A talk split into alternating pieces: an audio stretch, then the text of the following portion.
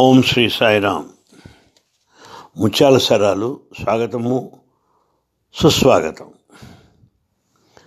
స్వామి సంభాషణలో ఒక మాట అన్నారు.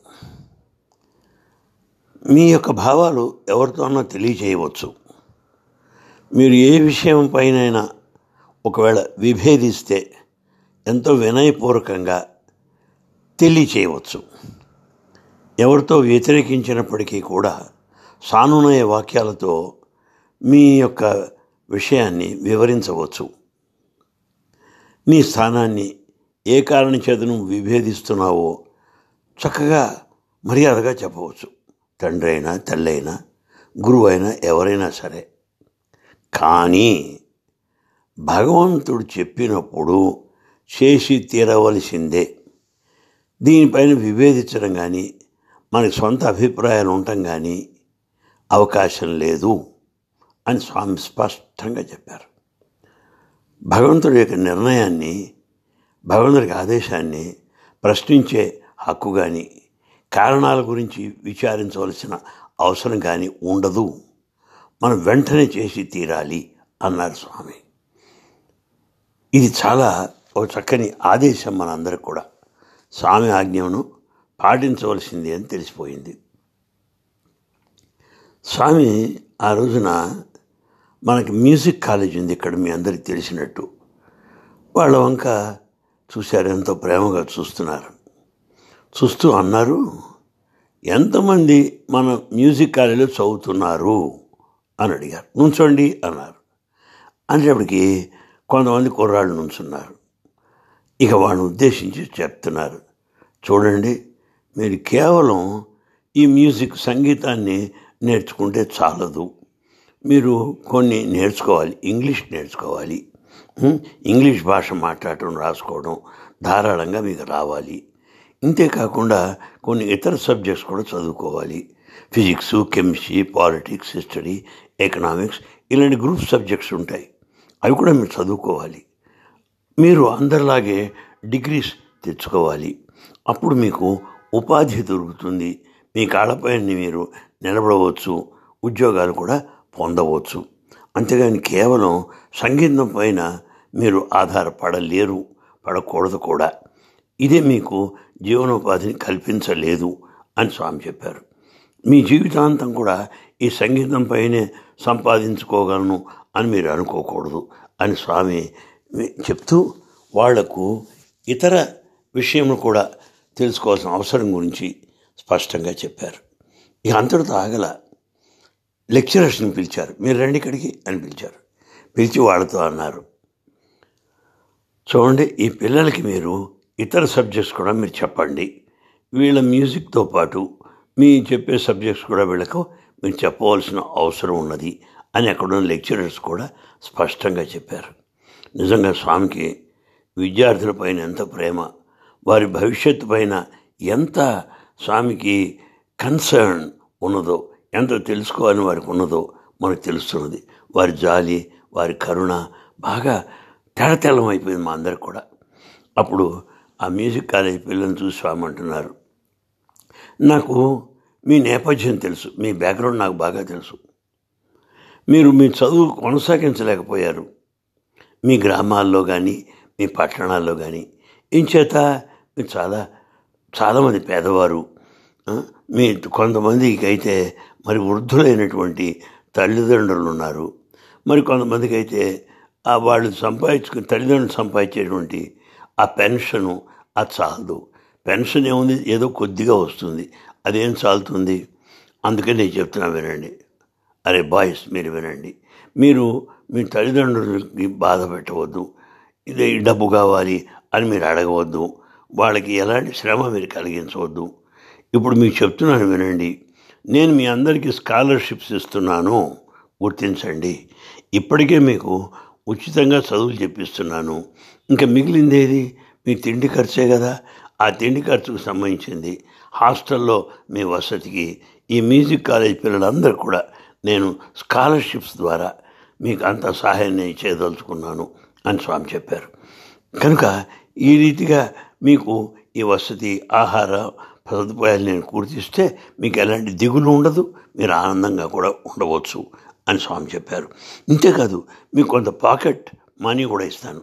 ఈ పాకెట్ మనీతో మీకు చాకలి ఖర్చులు మంగళ ఖర్చులు ఈ నూనె ఇతర ఖర్చులు కూడా మీకు పనికి వస్తుంది మీకు ఆ డబ్బు కూడా నీకు ఇస్తాను అన్నారు స్వామి.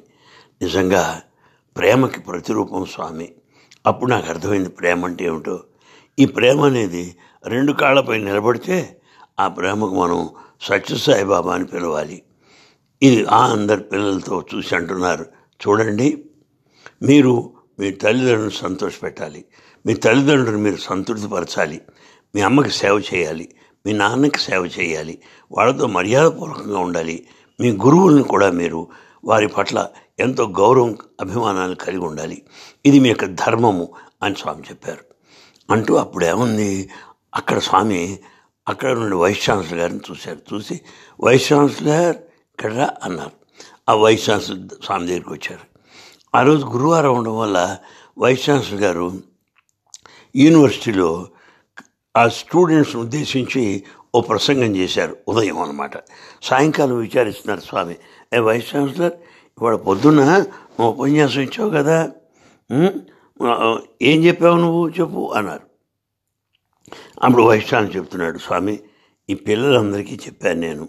మీరు స్వామి మీ పక్కనే ఉన్నట్టుగా భావించండి. ఎప్పుడు మీ పక్కనే ఉంటారు స్వామి. అప్పుడు మీరు ఎంతో జాగ్రత్తగా ఉంటారని తెలుసుకుంటారు. మీ మాటలో కానీ మీ నడతలో కానీ ఎంతో జాగ్రత్తగా ఉంటారు. కనుక స్వామి ప్రక్కనే ఉన్నట్టుగా భావించండి అన్నారు. అప్పుడు స్వామి అన్నారు తప్పయ్యా నువ్వు చెప్పింది నువ్వు చెప్పింది తప్పే. ఎందుకని? స్వామి పక్కన ఉంటాడా? కాదు స్వామి నీలోనే ఉన్నాడని చెప్పాలి. నీ ప్రక్కన కాదు నీలోనే ఉన్నాడు. నీ అంతర్యామిగా ఉన్నాడు అని గుర్తిస్తున్నాడు అని నువ్వు చెప్పాలి అని ఆ వైస్ ఛాన్సలర్ గారు ఉపన్యాసం పైన ఒక కామెంట్ చేశారు స్వామి. ఇది నిజంగా చాలా గొప్ప వ్యాఖ్యానం. ఇది మనం భక్తులు అందరు కూడా ఉపయోగం ఉపయోగకరిస్తుంది కూడా. ఏం చేతంటే భగవాన్ని మనం ఆంతరంగంగా అంతర్ముఖంగా అంతర్యామిగా అనుభవించవలసిన అవసరం ఉన్నది అని మనం గుర్తించడానికి అవకాశం ఉంటుంది. దీంతో ఇరవై నాలుగు జనవరి రెండు వేల మూడో సంవత్సరం జరిపిన సంభాషణ పరిసమాప్తమైంది. ఇక రెండు వేల మూడో సంవత్సరం ఇరవై రెండవ తారీఖు జనవరి ఏం చెప్పారో మీకు చెప్తాను. ఈ ఇరవై రెండో తారీఖు జనవరి మాట్లాడుతూ స్వామి ఏమన్నారు చెప్తాను. స్వామి మీ అందరికి కూడా Sathya Sai Mirpuri college of music అని ప్రారంభించారు. లోగడ మీ అందరు చూసి ఉంటారు. చాలామంది గమనించి కూడా ఉంటారు. నేను బస్సులో వస్తుంటే మీకు స్పష్టంగా కనపడుతుంటుంది.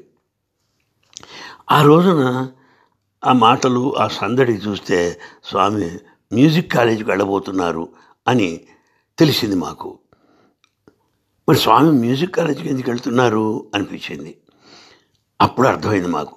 ఇరవై రెండు జనవరి అనేది ఏమైందంటే చాలామంది సంగీత విద్వాంసులు బాధ్యకారులు అందరూ చేరి ఒక సంగీత కార్యక్రమాన్ని సమర్పిస్తారు ఆ రోజున ఇరవై రెండు జనవరి. ఇందువల్ల అది త్యాగరాజ ఆరాధనోత్సవంగా వారు జరుపుకుంటారన్నమాట. కనుక ఇది చాలా గొప్ప పర్వదినం. త్యాగరాజ ఆరాధనోత్సవం అంటే మాటల? త్యాగరాజు ఒక గొప్ప వాగ్గేయకారుడు మహాభక్తుడు. ఆయనతో సమానులు ఎవరూ లేరు. ఆయన జీవితాన్ని ఆయన సందేశాన్ని ఆయన సంగీతాన్ని అందరూ కూడా జ్ఞాపకం చేసుకోవడం సంగీత సాధకులు ఆ త్యాగరాజు గీత కీర్తనలను బాగా అభ్యాస అభ్యసించడం ఇది చాలా అవసరమని మనందరూ కూడా తెలుసుకున్న విషయం. అందువల్ల ఇరవై రెండు జనవరి త్యాగరాజు ఆరాధనోత్సవంగా నిర్ణయింపబడింది. ఈ ఏడాది మ్యూజిక్ కాలేజీలో జరపాలని స్వామి అనుకున్నారు. దాంతో ఆ మ్యూజిక్ కాలేజ్ విద్యార్థులు అధ్యాపకులు స్వామిని ప్రార్థించారు. మ్యూజిక్ కాలేజీకి స్వామిని రమ్మని ఆహ్వానించారు. స్వామి అపారమైన దయామయులు గనక ఆ ఉదయం ఏడున్నర గంటలకు బయలుదేరారు. బయలుదేరండి. ఆ మ్యూజిక్ కాలేజీలో రెండు గంటలు వాళ్ళతో గడిపారండి. ఇది చాలా అపురూపమైన విషయం. అంత దీర్ఘకాలం సాధారణంగా స్వామి కేటాయించడం జరగదు. ఇది చాలా గొప్ప విషయం వాళ్ళ మహాదృష్టం కూడా. ఇంతకీ ఈ రెండు గంటలు స్వామి అక్కడ ఏం చేశారు?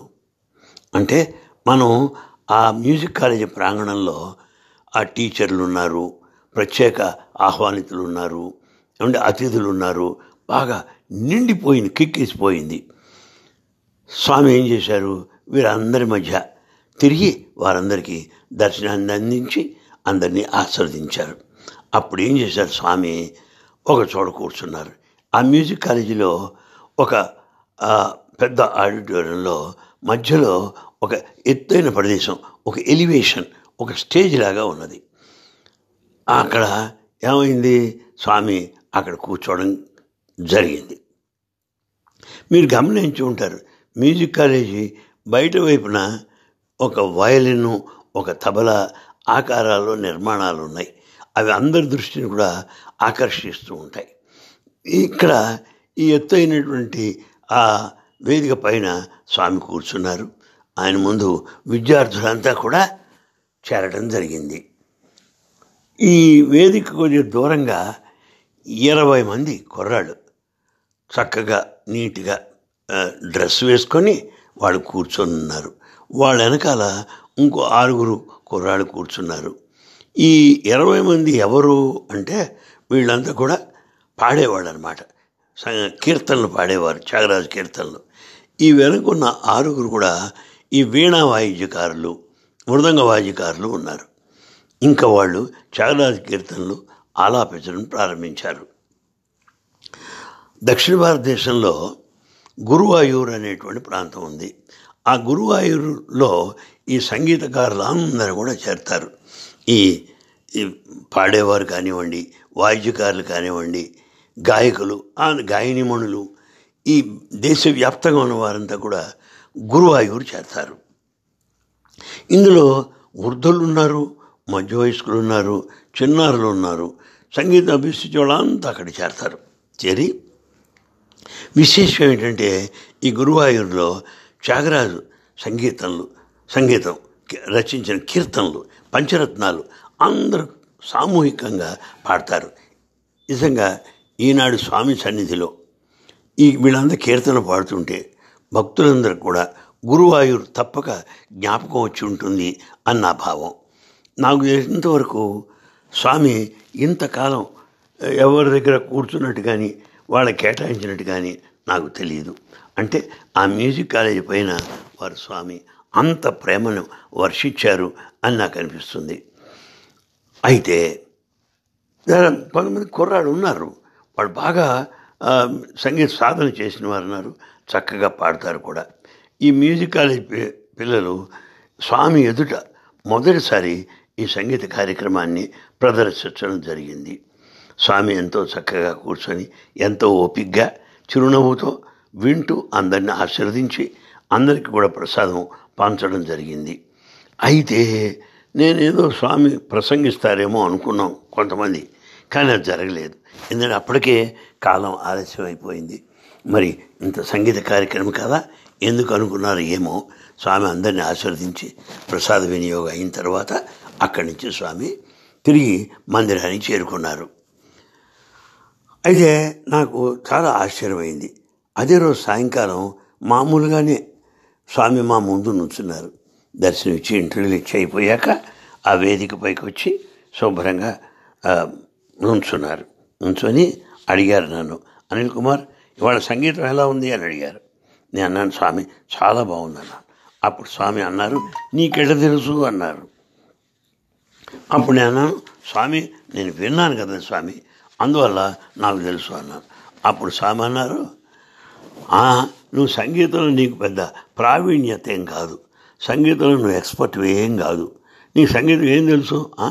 మరి పైగా చాలా బాగుందని అంటావేమిటి? అని నవ్వేశారు స్వామి. అప్పుడు నేను స్వామి నేను ఎవరంటే ఇక్కడున్న ఆహ్వానితులు ఉన్నారు అతిథులు ఉన్నారు పెద్దలు ఉన్నారు వాళ్ళలో నేను ఒకడిని.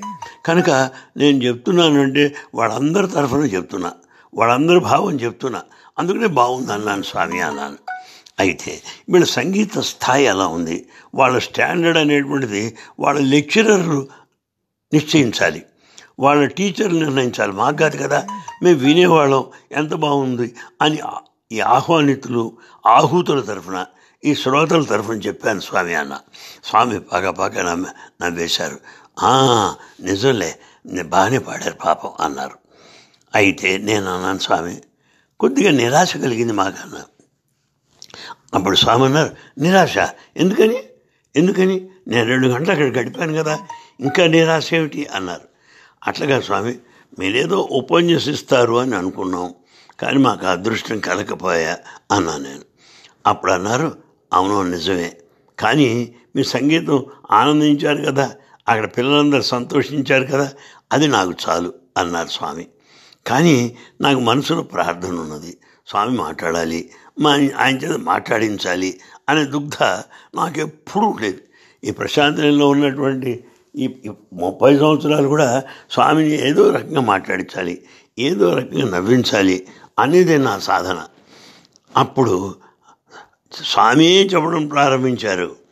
ఈ త్యాగరాజు తండ్రి పేరు రామబ్రహ్మం. ఆయన ఈ రామబ్రహ్మం గారు తండ్రి. ఇంకా తల్లి సీత. కనుక రామబ్రహ్మం సీత దంపతులకు జన్మించినవాడు త్యాగరాజు. రాముడు సీత వలె అన్యోన్య దాంపత్యం కలిగి వారు జీవిస్తున్నారు. రాముడు ఆ దంపతులకు కలలో కనిపించి చెప్పాట ఏమని చెప్పాడు? మీకు ఒక మహాభక్తుడు జన్మించబోతున్నాడు అని. ఆ ప్రకారమే ఈ త్యాగరాజు జన్మించడం జరిగింది అని చెప్తూ స్వామి ఇంకా మాకు చెప్పడం ప్రారంభించారు. త్యాగరాజు రచనలు ఆ కీర్తనలు అన్నీ కూడా అతని యొక్క అనుభవముల పైన రచింపబడినవి. వాటిపై అవి సాహిత్యంలో పరాకాష్ఠని కానీ సాహిత్యం కొరకు వ్రాయబడినటువంటివి కావు. అవన్నీ కూడా సాహిత్యంలో అత్యద్భుతాలు అంటం కాదు. అతని యొక్క జీవితంలో సంఘటనలు అనుభవాల పైన రచింపబడినవి. త్యాగరాజు కీర్తనలు అన్నీ కూడా అన్నారు. అని చెప్పి ఇక్కడ స్వామి అన్నారు. ఒక టీచరు స్వామిని అడిగాడు. స్వామి మాకు త్యాగరాజు జీవితంలో ఉదంతాన్ని మాకు చలి తెలియజేయండి అని అప్పుడు స్వామి చెప్తున్నారు. ఈ త్యాగరాజు గురువు చెప్పాట త్యాగరాజుకి ఒక ఆదేశం ఇచ్చాడు. ఏమని ఆదేశం ఇచ్చాడు? నీవు తంజావూరు ఆస్థానంలో రాజా ఆస్థానంలో నువ్వు కచేరీ ఇవ్వాలి అని గురువుగారు త్యాగరాజుకి ఆదేశం ఇచ్చాడు ఆ ప్రకారమే త్యాగరాజు వెళ్ళాడు. ఆ రాజు కొలువులో తాను సంగీత కచేరీ ఇచ్చాడు.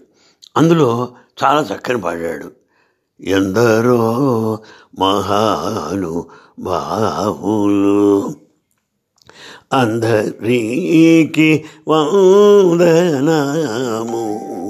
ఎందరో మహాను భావులు ఎందరో మహానుభావులు అందరికీ వందనము అనేటువంటి కీర్తన త్యాగరాజు ఆలాపించాడు.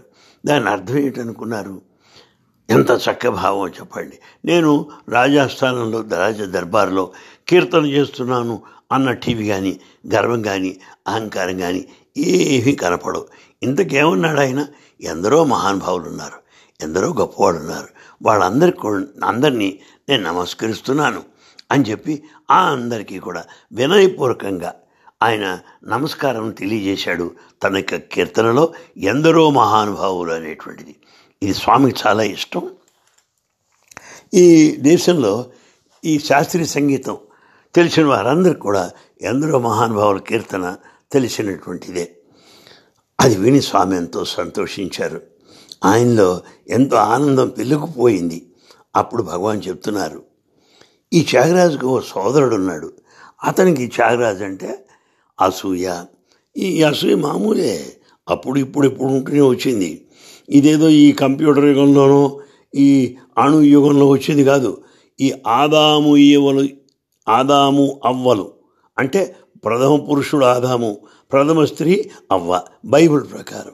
వాడు జన్మించిన దగ్గర నుంచి ఈ అసూయ మానవుల్ని వెంటాడుతూనే ఉన్నది.